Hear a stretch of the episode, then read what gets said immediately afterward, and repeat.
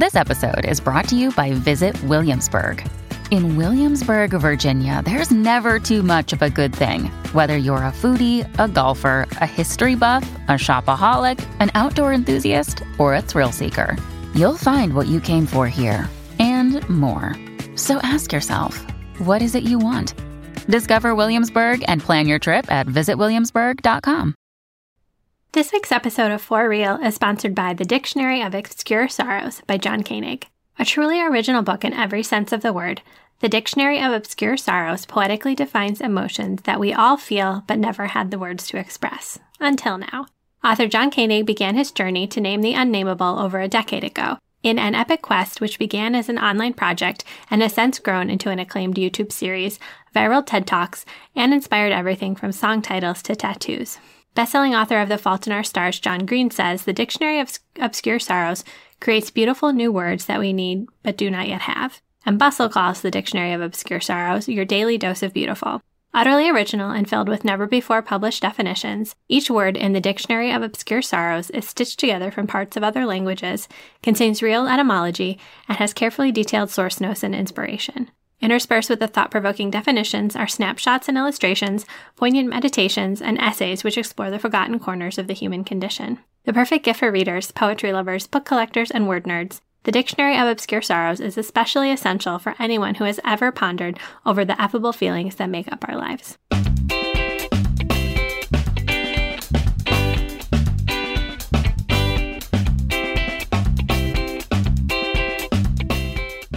Welcome to For Real, a bi weekly nonfiction books podcast that puts the spotlight on books that tell it like it is, or at least try to. We'll cover new releases, backlist finds, and more. For Real is a Book Riot podcast and is hosted by me, Kim Ukura, and fellow writer Alice Burton. We're recording on Friday, December 3rd. Hello, Alice. How are you today? I'm doing fine. Hello. My mom would roast me for that as a descriptor. Just like the the least saying thing thing of anything. It's true. How are you? I, I too am fine. you know, I feel like it's, I don't know, it hit me, I think maybe like around the time we recorded the last podcast that were like, there are not that many days and weeks left of 2021. And that feels like now that it is December, like it just sort of hit me in the face that like this year is almost over and we do not have a lot of time. And I have a lot of events and things planned between now and the end of the year. So I'm feeling a little like, a little, little frazzled, I guess, of just how are all these things going to happen? And I'm still going to have the like introvert time that I demand. Oh, it's that holiday. Yeah. Yeah. The holiday stress, which I guess we had last year, but like in a different way where it was just sort of yeah. Uh, a lot more solitude and sadness. Yeah. There wasn't like, there were things, but they were not things out in the world necessarily. So it was a much more chill season. I had forgotten that like part of maybe the frazzledness is of having not done this for like for two years basically. Yeah. Getting like back into the all of the all of all of it. Well, and it takes up a whole lot of emotional energy. I found like if mm-hmm. I am leaving my home or even having people over, I I feel like it's just a lot more energy than it even used to be. Which I've always been like kind of like you know oh I would like to be by myself in my home for forever maybe. And like chat with people on the phone. I love doing that. But mm. it's just it, yeah i've had to spend a lot more time psyching myself up. My wife and i saw her family for thanksgiving and that was really fun but it was also like a lot of together time. And i i think that and then since coming back it's been really busy. And so I told you right before we started, I'm so excited that after we do this, I have nothing to do for like 24 hours. And I'm just like, that's amazing. And just getting that time by yourself to just do things that are invigorating and refreshing, it just feels especially yeah. important right now. Yeah, and see, like I got through the week, and then now I have things on Saturday and Sunday, and then work on Monday and something Monday night, and then work on Tuesday, and then something Tuesday night, and then it just kind of oh, feels yeah. like it's just going and going, and there's very few no uh, activity days between now and the end of the year, basically. That's so hard. I when I was younger, I had a compulsion to fill out my calendar. Like if I had a blank spot, I would have to like schedule something for it. Mm-hmm. And I ended up putting a block on certain evenings and just putting do nothing. So it would be like yeah. there is something on my calendar, but it yeah. is in order to not do anything. Yeah, there's this um she's an author and like and influencer isn't the right word, but her name is Kendra and, and her book's The Lazy Genius. And she's got all these like principles for being a lazy genius, which she talks about as being like lazy about things that matter and a genius about things that do. And one of her principles is house rules. And she had a post recently about one of her house rules for December is they have to be home three nights a week because for her family, if they're not home three nights a week, it just like makes everything really hard. And so then, because that's the rule for December, if they have like things that come up, they're like, hey, let's go out to dinner, do this thing, and it doesn't fit with that rule, then they're like, no, I'm sorry, we have to wait till January. And I, I saw that and I was like, oh, dang, I should have thought of that like three weeks ago before I scheduled all of December so that I could also do that. So it's a tip for the the next year, I, I suppose. Yeah, I mean it's all it's all a learning process. Yeah, exactly. Are you have you been reading anything lately? I feel like I've been reading a lot. Uh, I read oh. a ton of books in November. I don't know why. I just got really into just it, any t- free time that I had when I wasn't just watching trash TV. I was like, I would like to focus on reading. That's awesome. Yeah, I finished Wave by Sonali Deraniyagala, which was a, was a book that I've checked out a few times. You've read it, right? Mm-hmm. Yeah, I think you talked about it like a couple years ago, and I kept mm-hmm. checking it out and reading part of it. And it's not even a long book, but it's so heavy. Mm-hmm. This is Sonali lost her family, her husband, her two sons, her parents in the 2004 tsunami when she they were visiting in um or I guess staying kind of living in Sri Lanka. And the, the actual tragedy, the event, does not take up a large space. The book is primarily about her grief. And so it is a little hard, um, especially if you're, you know, like dealing with grief on some level, but also helpful because she's so honest about her experience of grieving and what the emotions she went through. And it's over a process of, I think it's over like six years mm-hmm. that she talks about in the book. And then, of course, after the book, she married Fiona Shaw, which was just such a left turn from what I, well, like, I guess, like, from the, I don't know, the topic of the book, the, the way that she talks about her life in the book, it just doesn't seem like, and then I married this famous actress, I guess semi famous actress. And I'm just like, how did they meet and all this? Anyway, she needs to do a second book. But it was real. I mean, it was really good for the fact that I checked it out like three times and finished it. But it it was really good. That's awesome. Yeah, I love that one. Uh, I too finished a book. I did achieve my goal of only reading nonfiction in November, except for one uh, YA audiobook. But oh. all the other reads were, I know I was really proud of myself. But the last one I finished, like on the last day of the month, was um, Shelf Life Chronicles of a Cairo Bookseller by Nadia Wassef, which I think I talked about on the podcast a couple of times, but it's a memoir uh, she wrote about her experiences starting a bookstore, opening a bookstore in Egypt and um, kind of the whole trajectory of that store and how it connected to her own personal life changes. And it's really a good memoir. It's um, organized by bookstore sections. And so she writes about that section of the bookstore and like how it contributed to sort of the overall bookstore experience and then like her own personal kind of connections to like that genre. There's a lot in it about like Egyptian and Arab readers versus English readers and about translations and about trying to choose books for different types of audiences that the bookstore has. And she's super frank and like just really intense and it's it's so fun. So that one is definitely a new book that came out this year that I recommend. Shelf Life Chronicles of a Cairo Bookseller by Nadia Wassef. Oh, I got a copy of that and I really want to start it. It's it's another one of those books that like the design of the book itself is really cool and it's not that yeah. long and it looks really interesting. So, yeah. Yeah. Great. Uh, yeah, it's not real. It's not long. It's a, a qu- it's a quickish read for sure. Less than 250 pages, I think. So, all right. So with that, we will uh, jump into our first sponsored, uh, which is Sips By. Is there anything better than curling up with a new book and a hot cup of tea? Sips by makes discovering tea fun, personalized, and affordable. The Sips by box is the only multi-brand personalized tea subscription box. Each month, Sips by matches you with delicious teas from over 150 global tea brands, big and small, based on your unique preferences. Gift cards and subscriptions are available at www.sipsby.com. So if you subscribe, you'll receive four new teas each month, chosen just for you. Each box includes loose leaf, bag teas, or a mixture of both based on your preferences, and makes 16 or more cups of tea.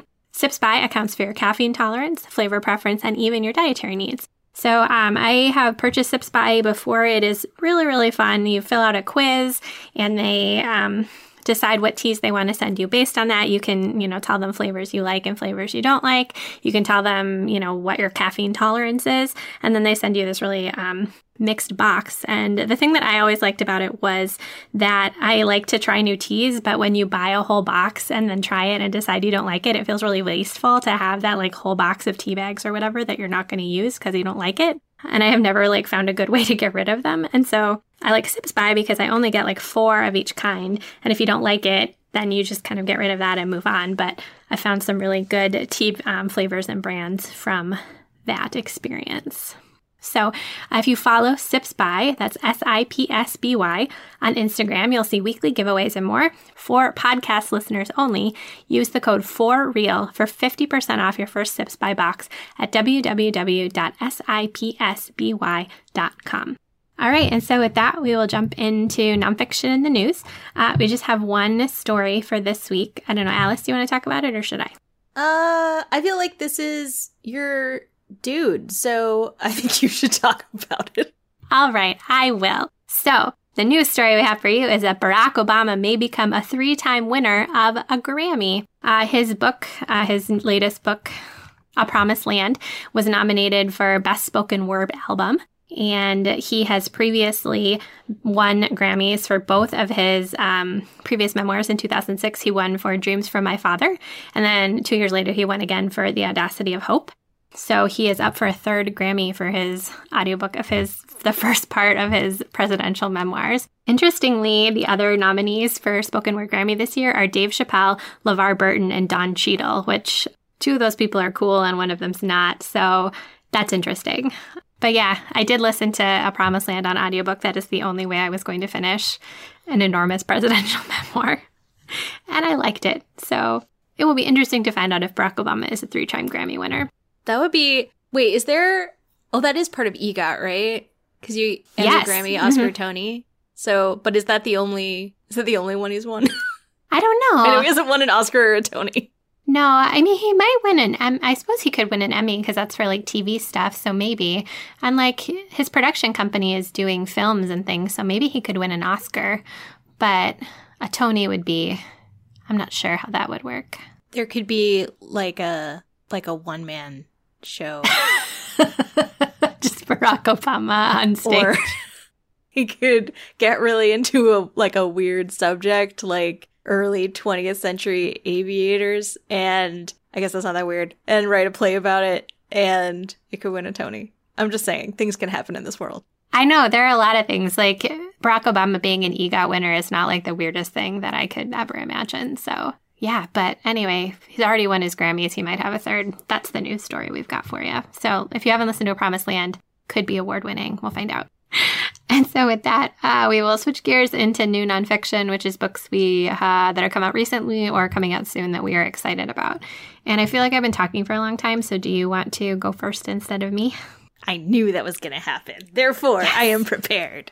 Great. Um, yeah. So first of new books, I feel like we're starting to reach a lull in publishing, uh, which happens around the holidays. Like everyone sort of like shoves their books in um, in the fall, especially this year because everything is still suffering from like a delay from 2020. Supply chains. Yeah, I think we got a lot of releases throughout the year, but then now that it's early December, like for later December, my spreadsheet is close to empty. So Mhm. that'll be fun. But anyway, for now, we still have cool new books coming out, and one of my picks is Dark Tourist Essays by Hasanthika Sirisena. This is uh it's just really interesting. I talked about it in the nonfiction newsletter, True Story, which, if you have not subscribed, I do Wednesday releases and Kim does Friday. But for this one, she it's a series of essays as indicated in the title, and it's a lot of, I guess, juxtaposition of kind of like her life.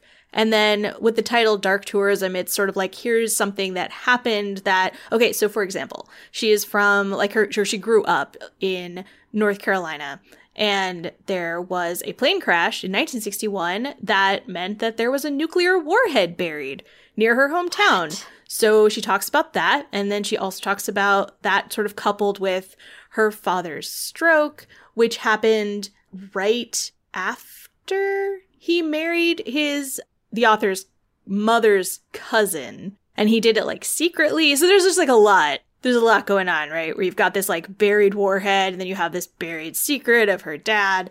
And then she also uh, talks about her sexuality, where she identifies as bisexual, uh, but also says that she's always sort of thought of herself as fluid. So it's like, you know, like what does that mean? And then um, she also incorporates disability. She gets to Lady Windermere, which if you know of Lady Windermere's fan, it's like it basically if this sounds like it covers a lot, it does, and it's really fascinating.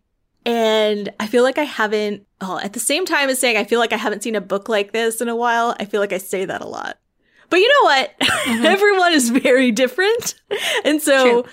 this is this is maybe or should not be a surprise. So basically if you like books about I was about to say family, but that's so general. that does not really say a lot. Okay, if you can handle a little bit of a darker memoir, if you like things split up into essays that have an overall theme, but you can like maybe do like one or two at a time because it's kind of heavier subject matter, and then also deals with things like returning to your homeland and uh, dealing with coming up into this sort of like queer identity and all that, like just sort of like forming yourself and like I don't know. There's just a lot of, of large issues that I think everyone can relate to, but also these very specific things like this buried nuclear warhead, which I can't get away from. Then I think you would like this. And as with many books that I recommend, I really like the cover. So this is Dark Tourist Essays by Hasanthika Sirisena. Yeah, I'm really stuck on that nuclear warhead thing too. Like that is a very like what? I'm very curious about that. How do you get rid of it? I don't know. Someone must know, but clearly they like maybe don't because if they haven't done it already, I, I don't know. That is a detail. Um, all right, uh, my first pick is um, a little bit older, but it was it just missed my radar uh, back in November, so I'm excited to talk about it now. It's called We Are Meant to Rise Voices for Justice from Minneapolis to the World, which is edited by Carolyn Holbrook and David Mura. Uh, it came out November 23rd from the University of Minnesota Press. And this one caught my attention because it feels like a very personal book, right? Because it is by University of Minnesota Press, out of Minnesota by Minnesota writers, which is why I'm interested in it. But I think there's something in it for other people too. So uh, it is a collection of essays and poems written by Indigenous writers and people of color that are about the year 2020. So in Minnesota, obviously, and the rest of the world, that's the arrival of the COVID 19 pandemic. But then also Minnesota, George Floyd was murdered by Minneapolis police in early summer of 2020. And that event sent, the, I mean, the whole global, ju- like the justice movement across the United States really kicked off there, but it was really significant in Minnesota and I think has forced many Minnesotans to really more seriously rethink like our place and and what we thought about our state and our communities in a way that like we had not or at least I had not before. Many people have been, but also many people had not. So um, these contributors look at the uh, unvarnished truths not only to the original and pernicious racism threaded through the American experience, but also to the kind of their deeply personal experiences of living in Minnesota during this time. So, um, one thing I'm excited about the collection and is that it lifts up a really huge number of different voices. So, um, I'm going to just le- read the list of cultures in the back of it because I think it's really impressive. Uh, it has Indigenous, Dakota, and Anishinaabe writers, African American, Hmong, Somali, Afghani, Lebanese, Korean, Vietnamese, Japanese, Puerto Rican, Colombian, Mexican, transracial adoptees, mixed race, and LGBTQ perspectives, which I think it's just really exciting to know that we have so many different kinds of people living in Minnesota and that we can uplift and raise their voices and learn from them. So it has got a really just amazing list of contributors um, author Louise Erdrich, Anika Fajardo, poet Ed Bok Lee, um, author Diane Wilson, Kao Kalia Yang, and many others. So I'm really excited about this one, particularly because of its Minnesota connections. But I think there's a lot to be learned from people in the Midwest from various perspectives and what their lives in 2020 were about. So, We Are Meant to Rise Voices for Justice from Minneapolis to the World, edited by Carolyn Holbrook and David Mura. Oh, that sounds really, really good. I don't know what it is about feel I feel like Illinois has like a kinship with Minnesota. Mm. Which is maybe Minnesota doesn't feel the same way. but I'm like, yes, we are Midwest brethren. But I don't know. It's it's does Minnesota Minnesota doesn't even border Illinois. It's Wisconsin, Iowa. No. Mm-mm. Okay, but it's right next to Wisconsin. So True. We are both next to Wisconsin. I like that you're not answering that does Minnesota feel the same way thing. You're like, no, We're all, Nebraska. we're all the Midwest. I think there's some there's there's I mean all Midwestern I think states have a similar like city centers with a lot of different kinds of people and then rural communities that have different politics and less diversity and how those two like interact with each other and some of that like Midwest repression and all of that that keeps us from talking about things. I love the Midwest repression. and the Midwest like occasionally fake niceness, but sometimes Ah. real. Just depends. mm-hmm, mm-hmm. Anyway, for anyone not living in the Midwest, sorry about this conversation.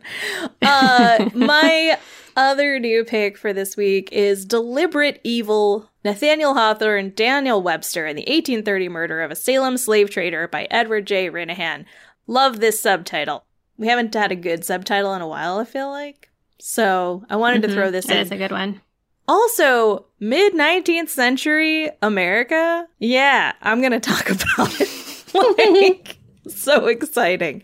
Okay, so in 1830, on April 6th, let's just be specific, there was a Captain Joseph White, who was an 82 year old shipping magnate, a former slaver, so he trafficked and enslaved people, and he was found in his bed. He had been stabbed 13 times basically the actual mystery of who did it is not like they found out pretty quickly like his grandniece married his rival's son and then he so then he disinherited his grandniece and his rival went into bankruptcy so they're like oh it's the husband of the grandniece and his brother. Like they're the ones who did it. But the interesting part is the trial. And that's what this whole book, like that's what the subtitle talking about Daniel Webster, and Nathaniel Hawthorne. Daniel Webster was the prosecutor. Um, after the, the first trial was a hung jury. Second trial, Daniel Webster's the prosecutor. He gives this summation that is considered this masterpiece of oratory to persuade the jury to convict.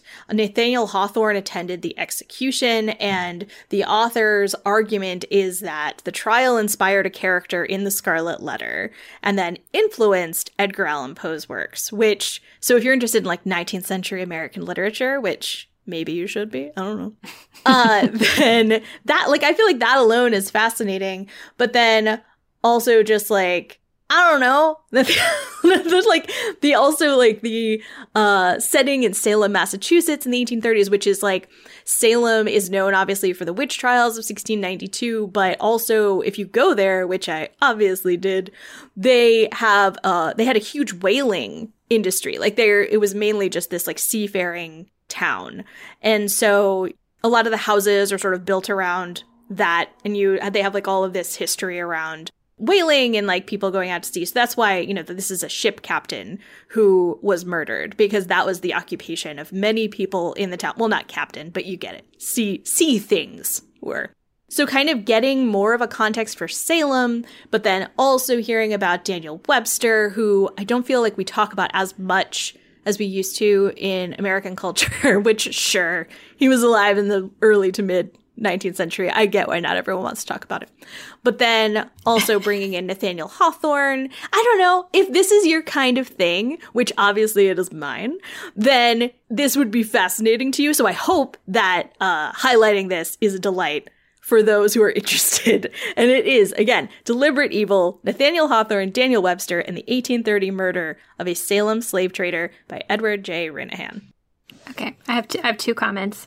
First of all, I love books where it takes like a famous person and is like, "Did you know this famous person was at this thing? And here's how this like thing might have happened and affected this famous person you already know." So that's what I, I think about the Nathaniel Hawthorne part because um, also the Scarlet Letter is just a real bananas book and super weird. But then that reminds me a little bit of Furious Hours by Casey Cep, which is about another like true crime trial that Harper Lee was connected to and how like this author that you know is connected to this true crime thing that happened. And I just think that's very fascinating. Oh, that's a good connection. Thank you. Also, Nathaniel Hawthorne, kind of terrible as a person. I'm just putting I mean, that out there. I love some of his writing. It's very good, but like, oh my gosh. Yeah, I'm not like real surprised to hear that. I don't know a lot about Nathaniel Hawthorne. I just I remember reading The Scarlet Letter and I just it's like a it's like a soap opera except with, you know, adultery and but that's in, you know I just I just it's so weird. I love it. He was very bitter about women authors uh, selling well like popular women authors, he thought that their work was not good and he said some violent things about them. So that was not a great thing to learn, but uh, I feel like it's important to spread around. That's good to know, and I appreciate that uh, fact check on Nathaniel Hawthorne. Well, not really a fact check, just a piece of information. I appreciate that.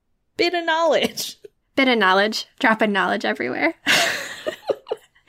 All right. Um, my next pick uh, takes a turn uh, it is Sea State, a memoir by Tabitha Lasley, which comes out December 7th from Ecco. And I have to say, I read a chunk of this book and I still cannot decide if I really like it or not. Um, but it is really interesting. And so that's why I want to talk about it because it's it's fun to like be reading a book and not be really sure like how it's landing for you.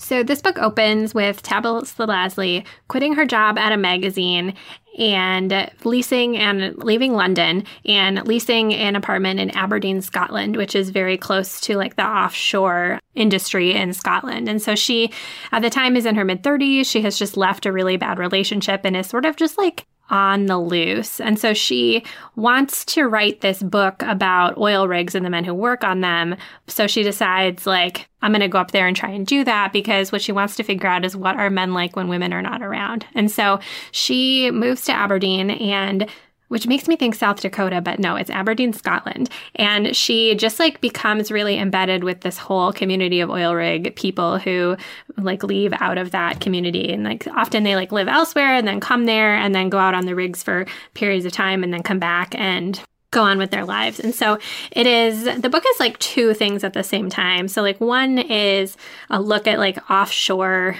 life and men who work in like the offshore industry. So she does a lot of interviews with people who are on oil rigs and tries to understand sort of like what is that like? How do different things like class and masculinity and desire and danger and all of that stuff kind of come together for people who work there? But then it is also a memoir about her personal experience where she um, becomes really Uh, heavily involved with a guy named Caden, who is a married oil rig worker who spends three weeks on, three weeks off. And so then she, while he is back on shore, like starts this affair with him. And so she's having this affair with a guy who is also a subject of her book and who's also married and like but it's very toxic and all of that. And so there's just like a lot of stuff going on. And I appreciate how, like, just like really honest she is about everything. And I really like the portraits of like the oil workers and like what she's learning about them. But like, also, it's very uncomfortable. And she's like very clearly making like very bad decisions for herself and for the people around her. And that's hard to read. So I'm like, trying to kind of put those things together with this book, which is very interesting. So I have different feelings about it, but so far it's at least like entertaining to read, even if it's also like uncomfortable. so that is Sea State, a memoir by Tabitha Lasley. So you're stressed out that she's not making good choices. Yes, a little bit. Yeah. Yeah. I like, because you can see how bad they're going to be. Oh, you just, sure. You just know. Like, it's gonna be bad. Uh, but like, and I don't want I don't want that for her. But it's happened. So, well, that's very nice of you. Just be like. I don't want that for this person in their memoir. well, it's like you. I don't know. It's just, it's like an uncomfortable feeling as I'm reading. So also, uh, speaking of uh, Minnesota, I guess having a different Midwest experience than Illinois, I don't think anyone except for a state bordering South Dakota would think of South Dakota when they hear Aberdeen. That's probably true. That's that, you were yeah. like, of course I think of South Dakota. Was like, what are you talking about?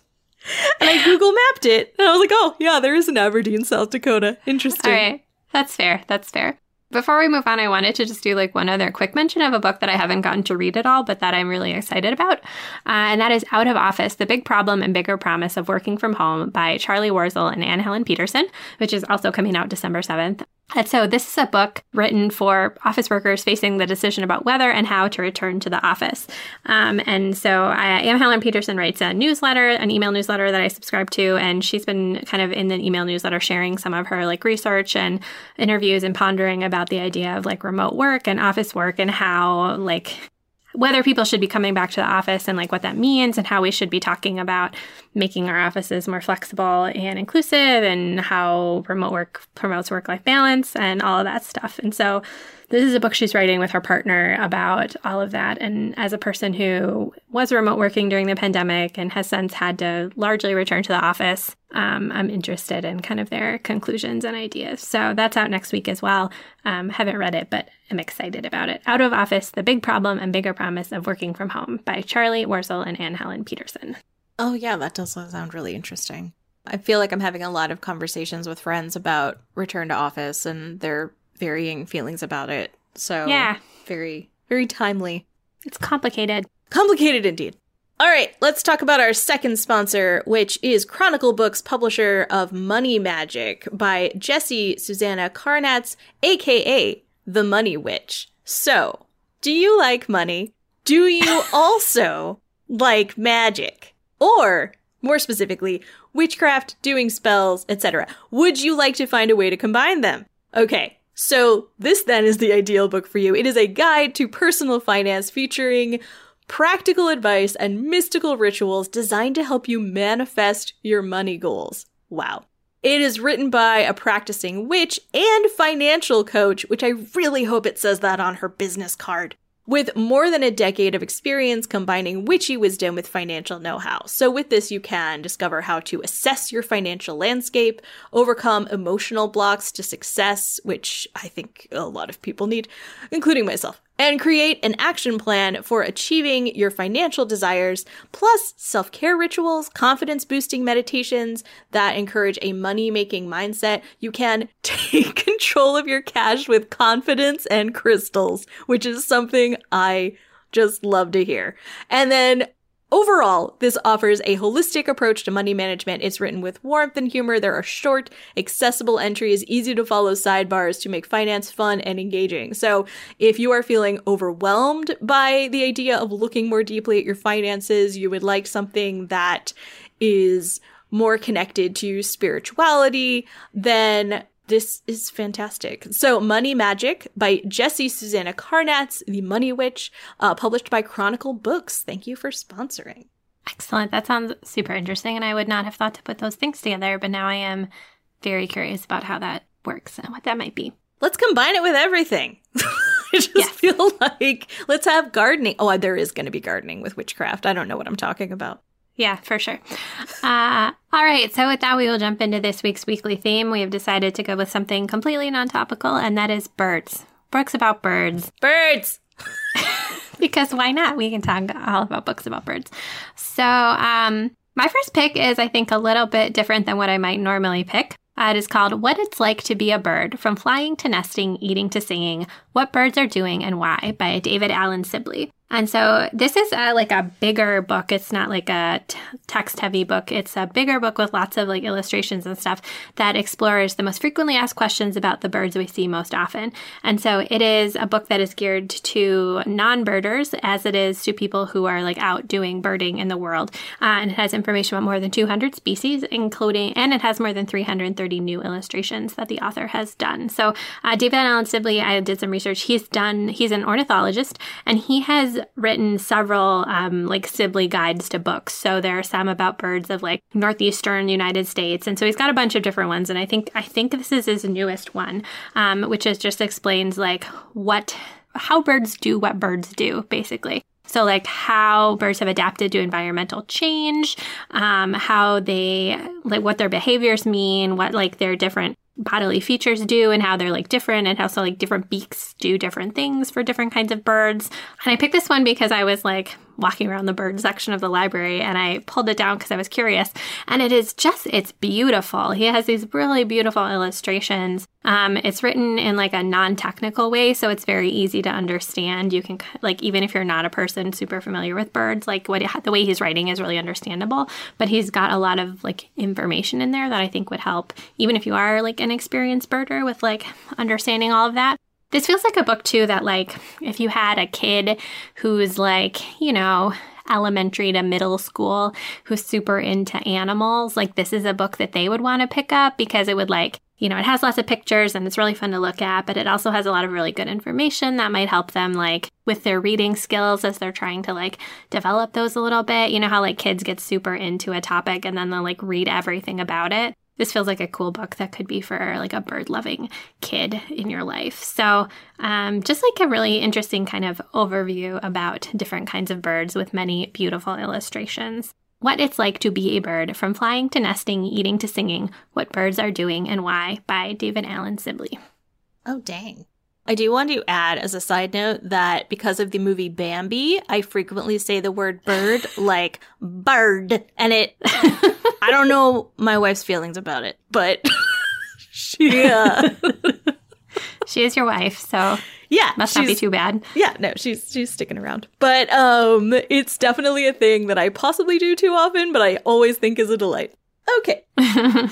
So, okay, my first pick is The Home Place Memoirs of a Colored Man's Love Affair with Nature by J. Drew Lanham. This is winner of the 2017 Southern Book Prize and the Reed Award from the Southern Environmental Law Center, which I was like, dang.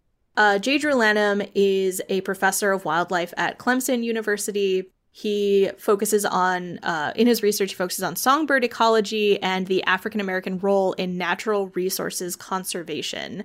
He is from South Carolina and is on a lot of conservation boards. So in his memoir, he just mainly talks about so we, the birds play a key chapter, which is one reason that I selected this, but um, sort of combines that with his love of nature and the South, and specifically, you know, like the Carolinas, and it's just oh, okay. Let's talk about it. So his family is from South Carolina and has been there for a for many generations, right? So this goes back to when they were enslaved, which he covers by talking about there's this complicated dynamic where he talks about how much he loves the outdoors, how much he loves nature and the soil, and how great he feels about the rural South, but also, you know, he knows uh, that this land in particular is very associated with the enslavement of black people in America. And so, like, kind of what those two things, like holding those two ideas, is how he decided to switch his major from engineering to zoology, which resulted in him losing his scholarship and sort of like got more and more into um, nature as his career. The chapter that I think was excerpted on LitHub was Birding While Black, which starts with it's only 8:38 a.m. and I think I might get hanged today, which talks about how being this black man who is walking by himself with binoculars, it makes like you a target, especially in his area. But uh, as we know from last year, from uh it was May 25th, yeah, 2020. That was when Christian Cooper was in Central Park and was um, filming that woman who was calling the police about him when he was uh trying to birdwatch. So this is not I, I don't want to sound like this is in uh, a phenomenon specifically located in the South. Obviously, it is mm-hmm. everywhere in America, but he his in his experience, he is talking about his uh, life and how that his, this thing that he loves doing makes him uh, puts him in in danger. It's just, I mean, obviously, it deals with these very serious issues, but also this this just deep love that he has, and the the writing is really gorgeous, and it I mean, there's a reason that it's won all these prizes. So, it's not something that had been on my radar before. So, I am really glad that we chose the theme of birds so that this could pop up. So, again, that is The Home Place Memoirs of a Colored Man's Love Affair with Nature by J. Drew Lanham.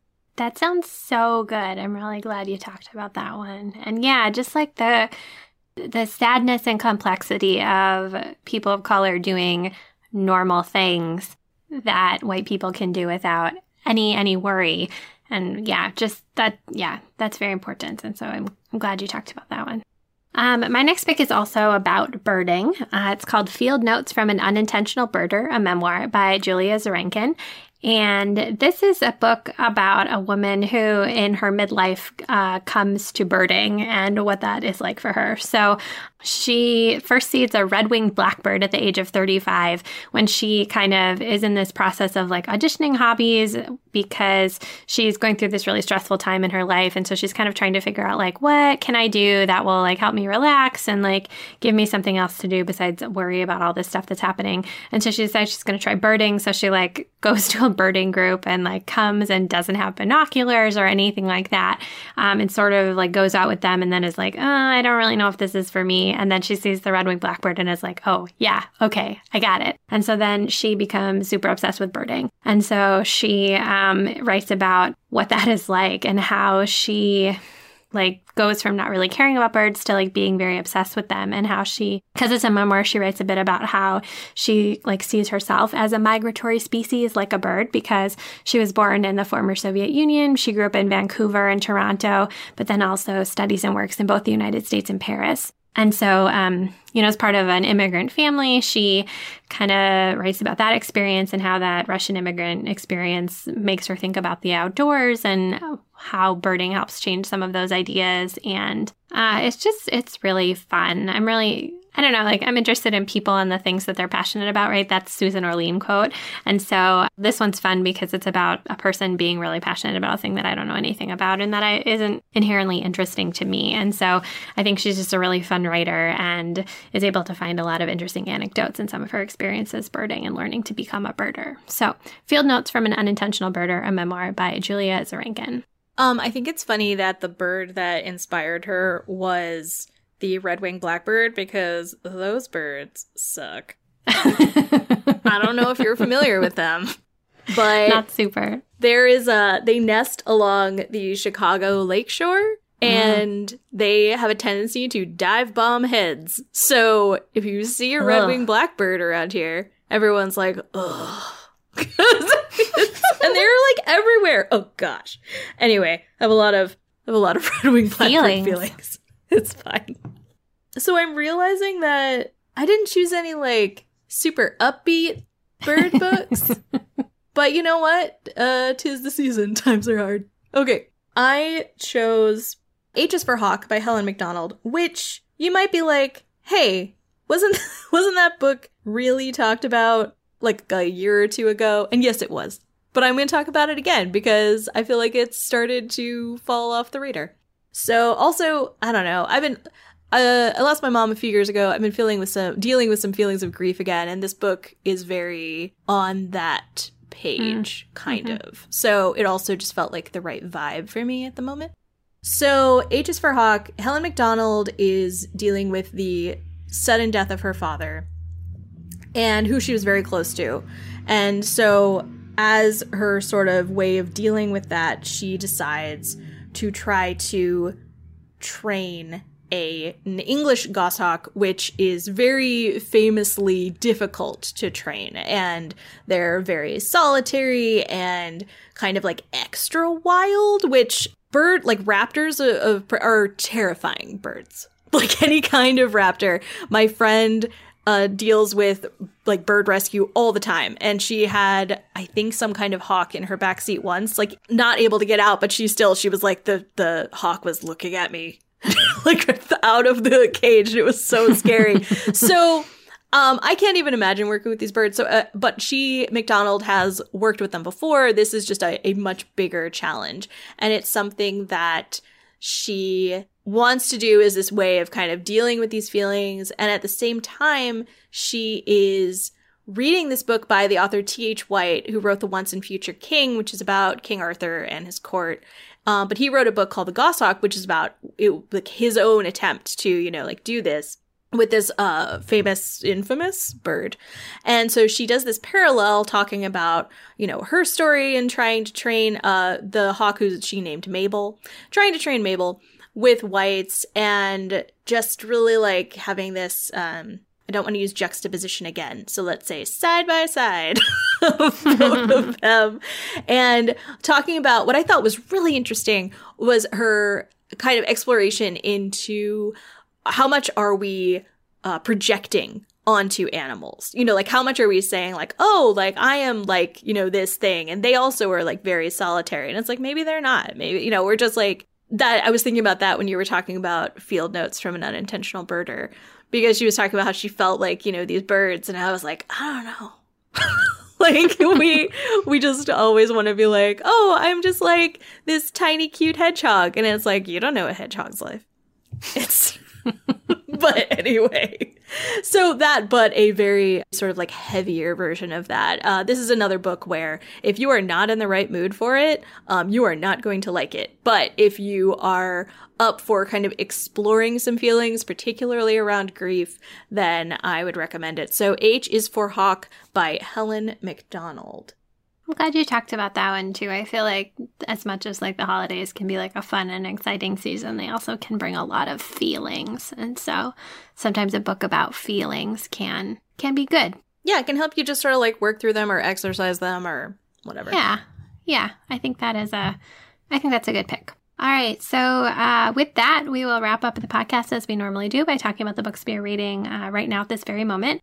Um, I'm taking a little break from nonfiction for my after I did my whole month of nonfiction. But a book that I have out from the library that is on my list for soon is This is Ear Hustle Unflinching Stories of Everyday Prison Life by Nigel Poor and Earlonne Woods.